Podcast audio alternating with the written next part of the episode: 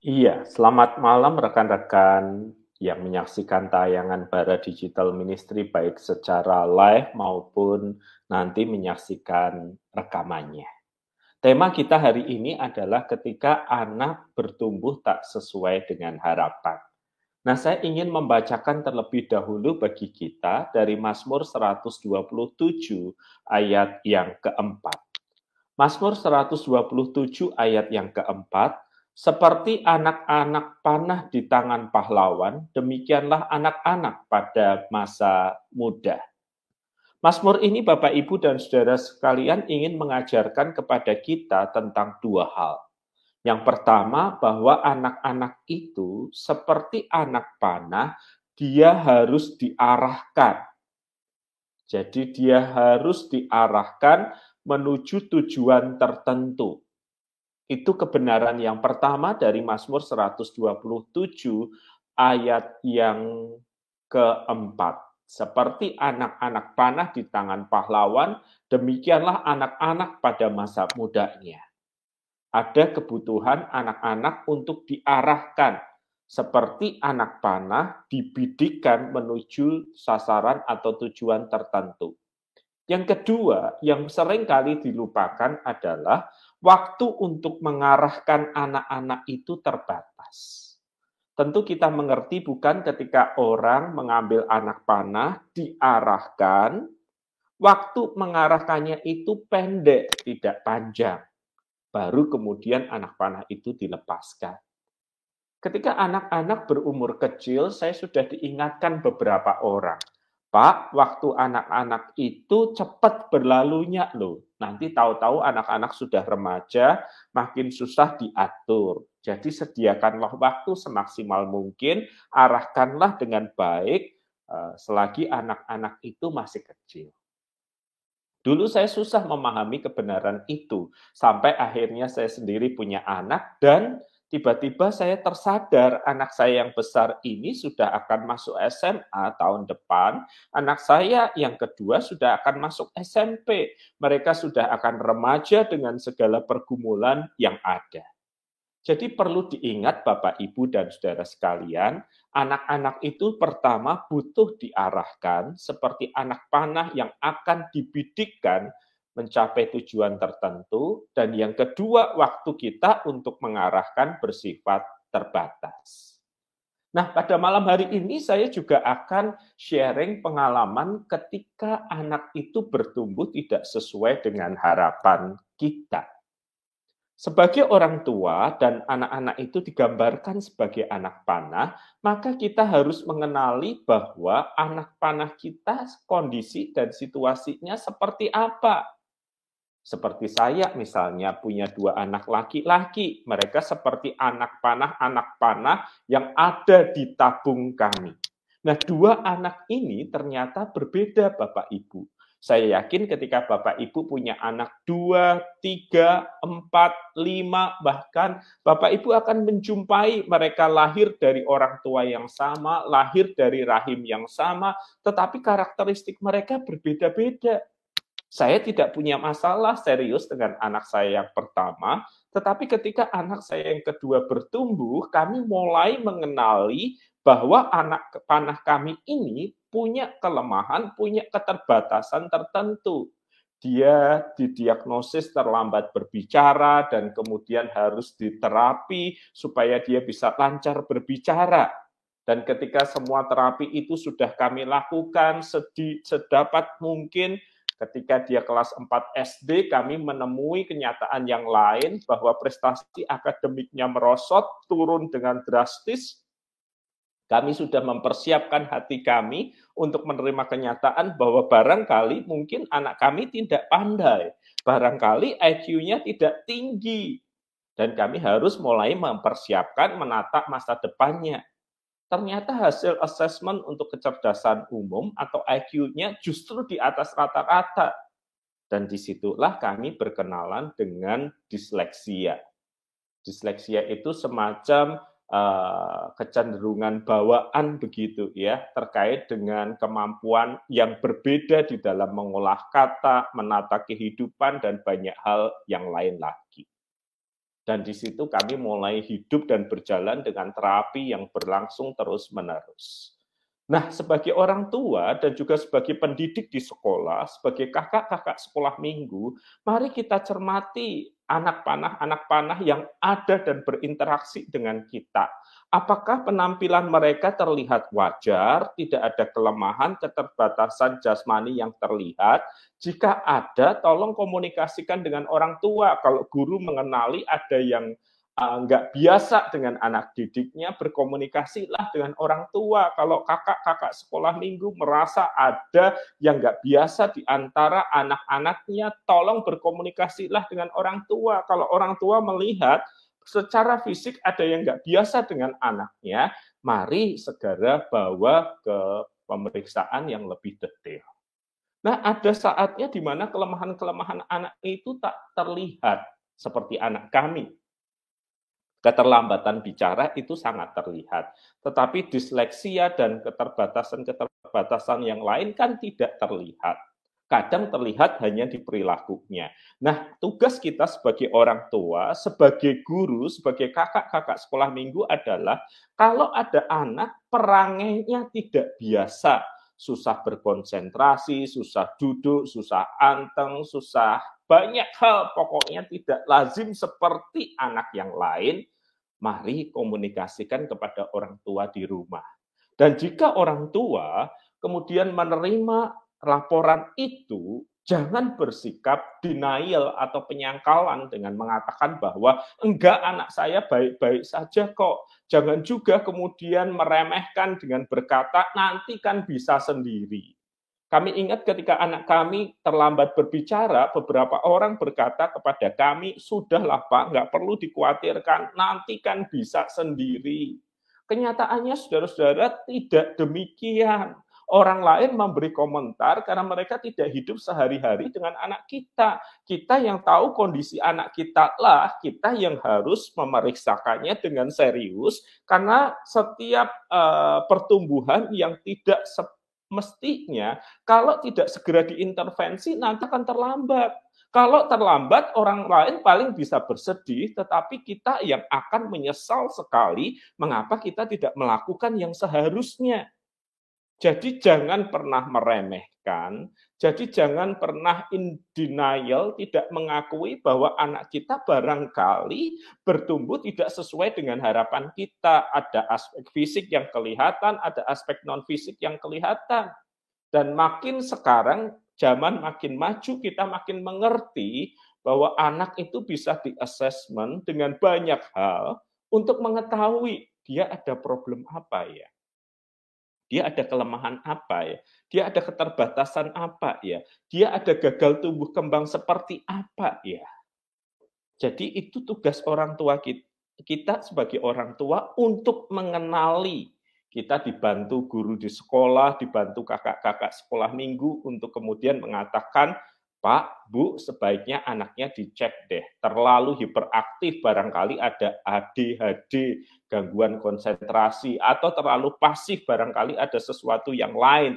Anak ini suka ngelamun, barangkali ada sesuatu yang lain yang harus dicek. Kalau membaca susah, menulis salah melulu, barangkali ada sesuatu yang harus diperiksakan setiap perkembangan yang tidak sesuai dengan tingkat yang seharusnya membutuhkan intervensi. Ketika anak kami mengalami disleksia itu dan kami baru sadar itu di kelas 4 SD, sebenarnya kami sudah terlambat. Tetapi lebih baik terlambat daripada tidak ditangani, bukan? Maka langkah selanjutnya ketika anak kita bertumbuh tidak sesuai harapan kita, ada aspek fisik yang tidak sesuai harapan, ada aspek yang tak terlihat yang nggak sesuai harapan, maka sebagai orang tua kita ini harus kompak untuk menerima kenyataan itu, tidak menyalahkan dan berkata ini turunanmu jadinya kayak begini, tidak menyalahkan pihak yang lain, tidak menyalahkan siapa pun, tetapi sebagai orang tua harus kompak. Apa yang harus kita lakukan?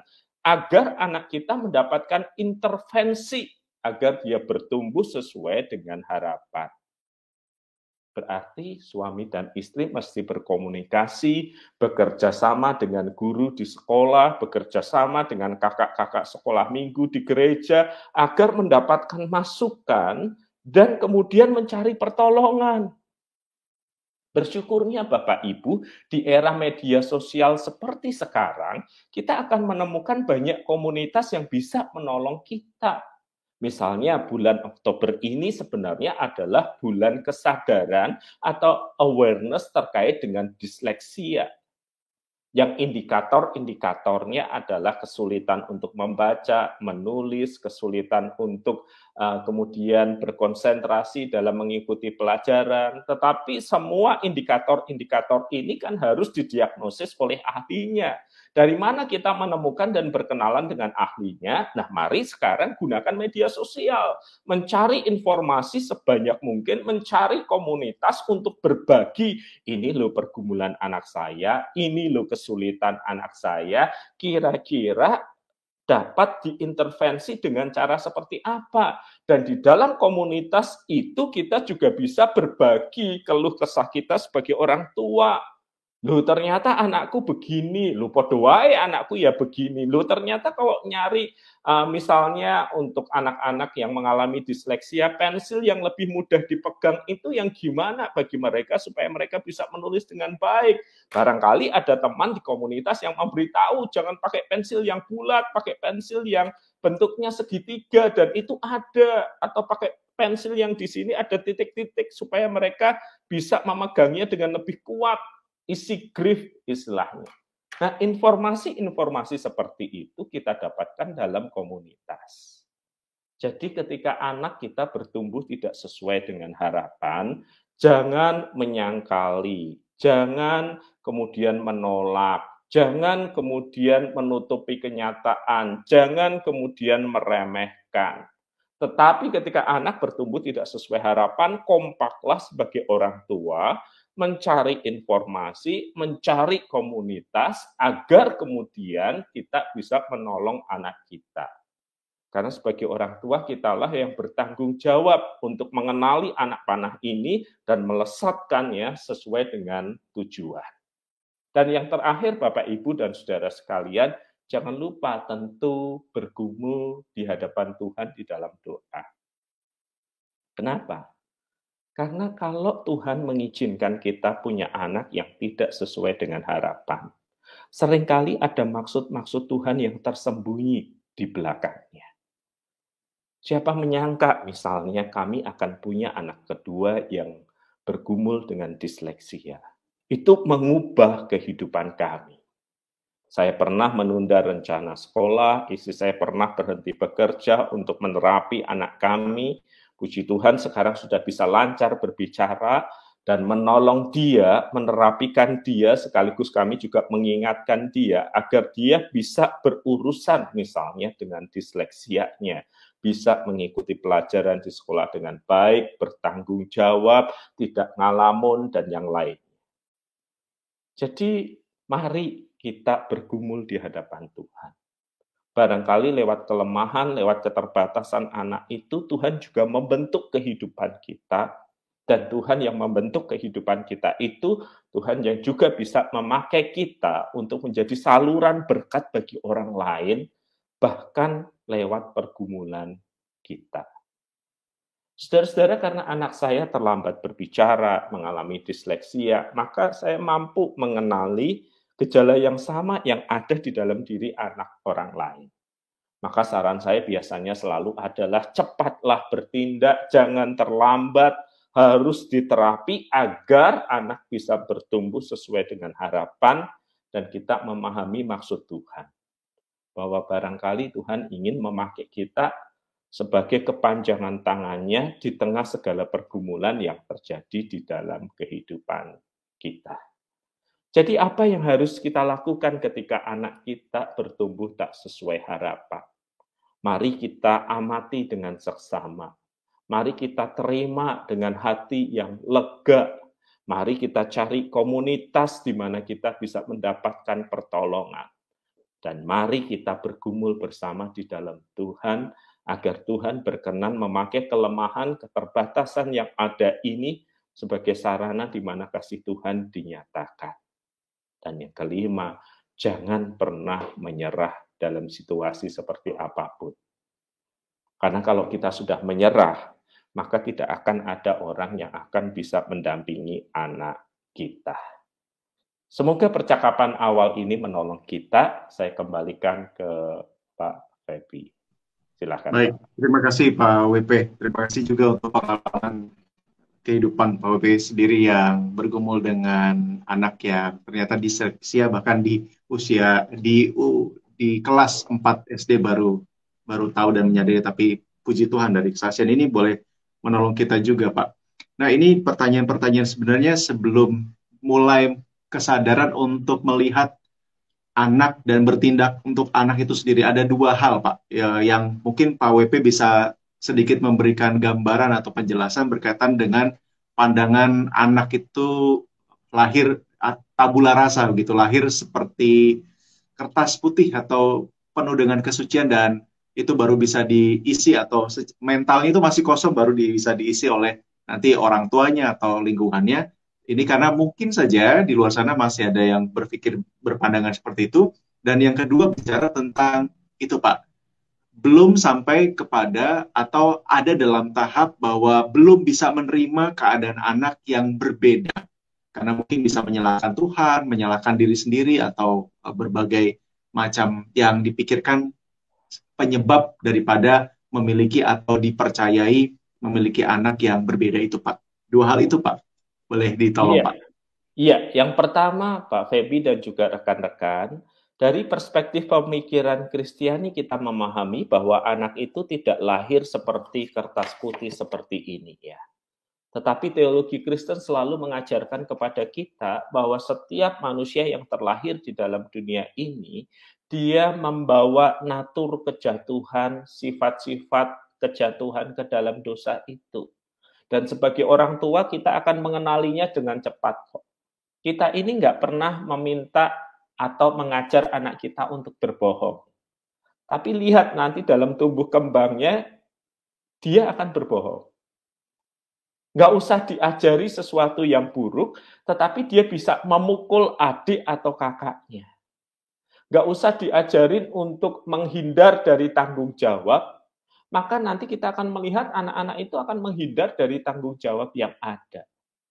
Jadi teori yang mengatakan bahwa anak itu lahir putih bersih itu tidak kompatibel dengan iman yang Kristiani ya. Daud mengatakan sejak di dalam kandungan ibuku aku sudah bergumul, sudah dikandung di dalam dosa dan kesalahan. Dan kemudian dosa dan kesalahan itu hanya tinggal waktu saja untuk memanifestasikan dirinya.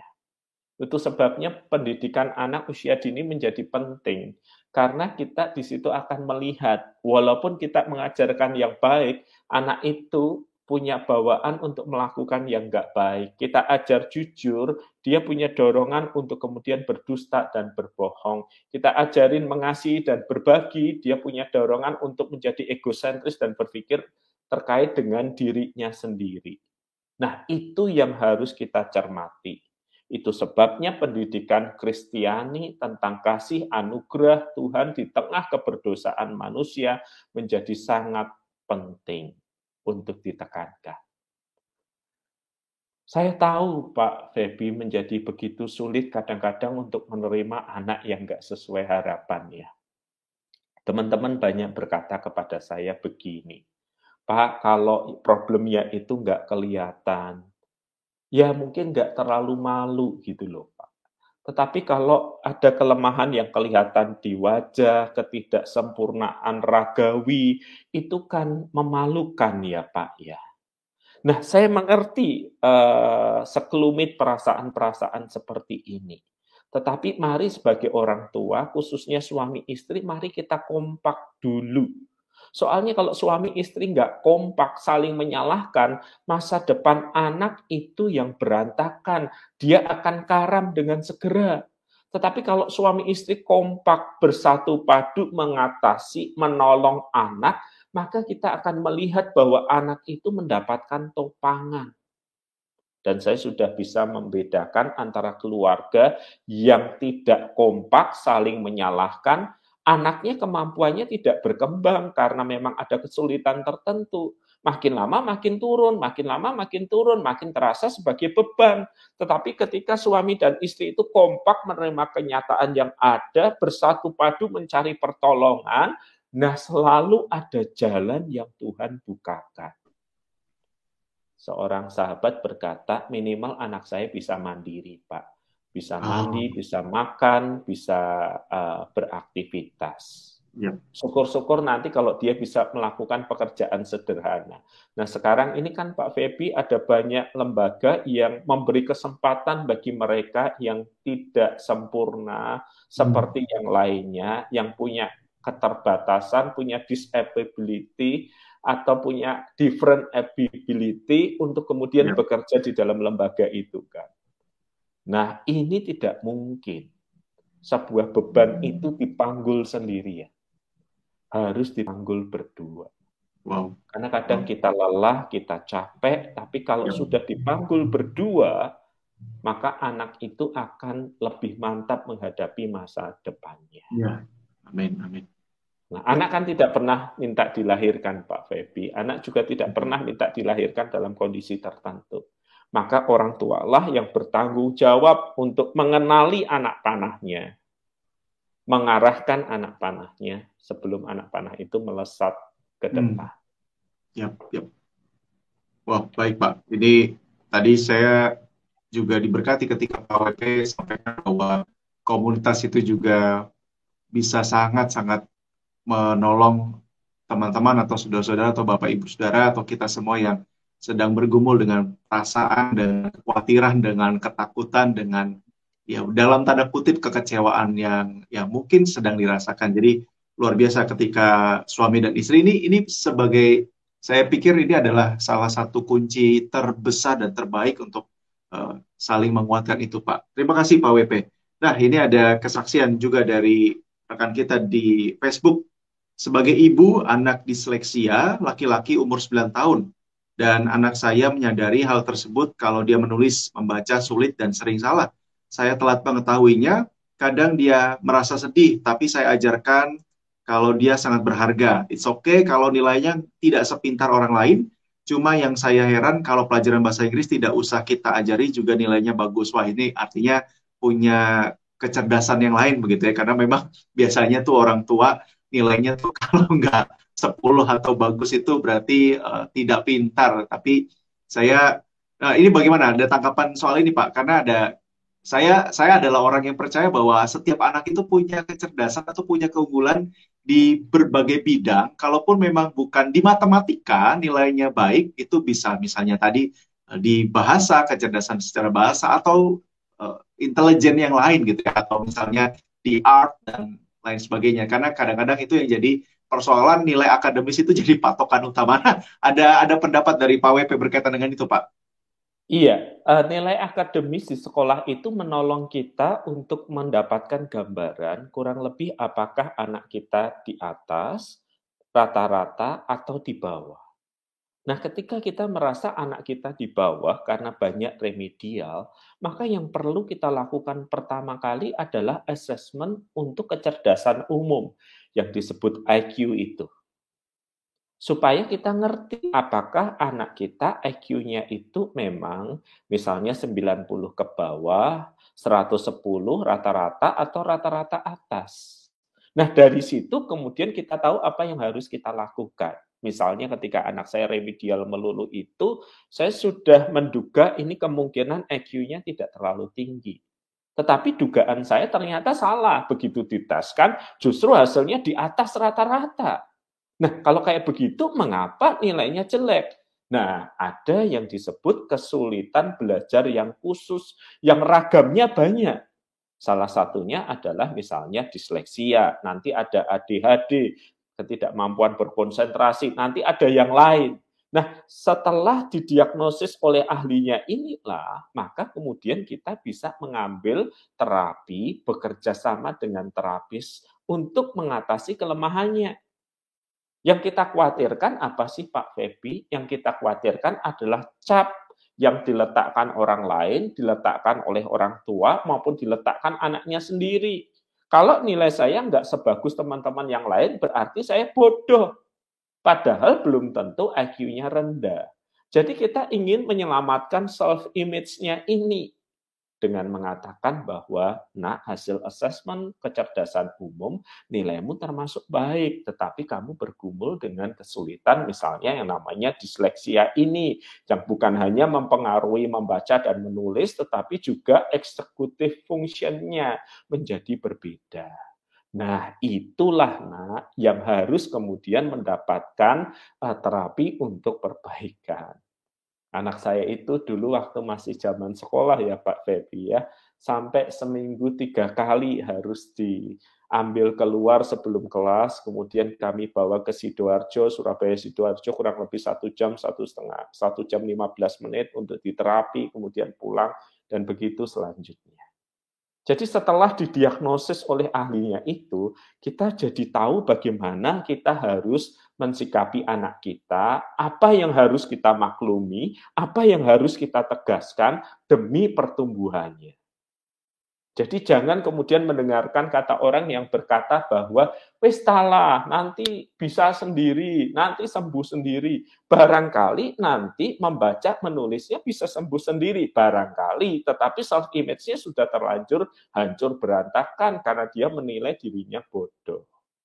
Jadi mari ketika kita merasakan bahwa anak kita bertumbuh tidak sesuai dengan harapan, mari kita cari pertolongan dari para ahli, kalau perlu kita keluar kota, sedapat mungkin kita upayakan semaksimal mungkin. Dan kita cari komunitas. Komunitas itu kenapa? Karena di komunitas itu kita berhadapan dengan orang yang sudah berpengalaman. Sudah lebih dulu jalan.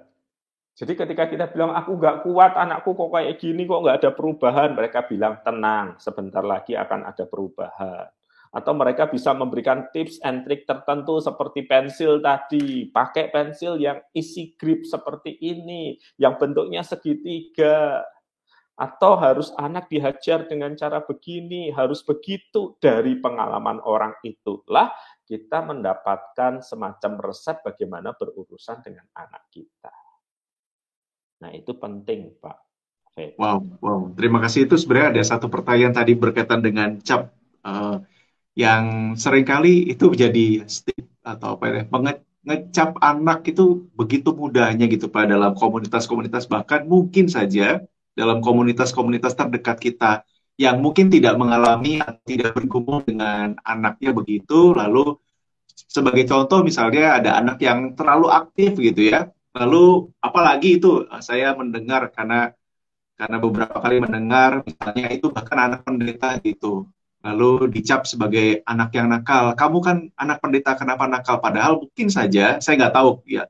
Tapi ternyata memang seperti yang Pak WP katakan bahwa ternyata anak itu sangat aktif, ya melebihi anak-anak sebayanya dan ternyata memang punya kecerdasan eh, IQ yang lebih di atas rata-rata begitu. Nah, untuk di bagian ini Pak, yang terakhir ini buat saya sesuatu yang sangat penting buat komunitas kita. Ada nggak nasihat dari Pak WP sendiri bagaimana sih membangun komunitas yang mungkin tidak bergumul dengan anak-anak yang demikian, tapi bagaimana cara membangun komunitas yang minimal kita setidaknya tidak gampang ngecap gitu Pak. Anak ini nakal atau anak ini bodoh, anak-anak ini nggak punya masa depan. Nah itu itu ternyata di lingkungan kita yang paling dekatnya masih banyak begitu Pak.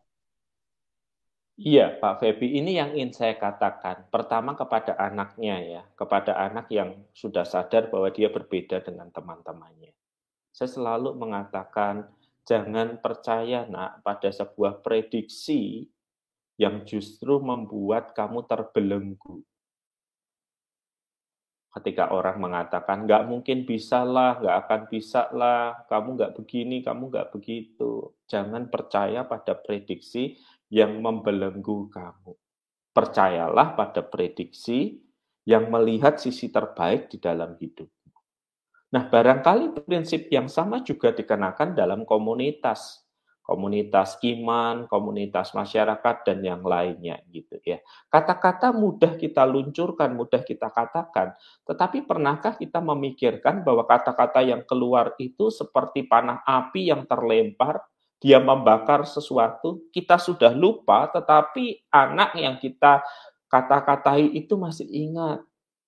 Wong yang bilang saya bodoh, Pak, mama saya sendiri, yang bilang saya nggak bisa, eh papa saya sendiri, guru sekolah minggu saja saya bilang, suaramu fals, nggak usah nyanyi. Apalagi kemudian guru di sekolah, kamu ngalamunan di sekolah jadi apa nanti? Mari kita coba gunakan kata-kata yang lebih edukatif dan yang lebih membangun. Daripada berkata-kata, mari kita dengarkan dulu Kenapa nak kamu di kelas ngalamun? Mengapa kamu susah konsentrasi? Mengapa ibu bapak amati kok kamu susah diem? Ada sesuatu yang salah. Bolehkah uh, bapak ibu menyampaikan kepada papa mamamu supaya kemudian kamu dicek, diperiksakan apa yang harus dilakukan sebagai orang tua dan dirimu?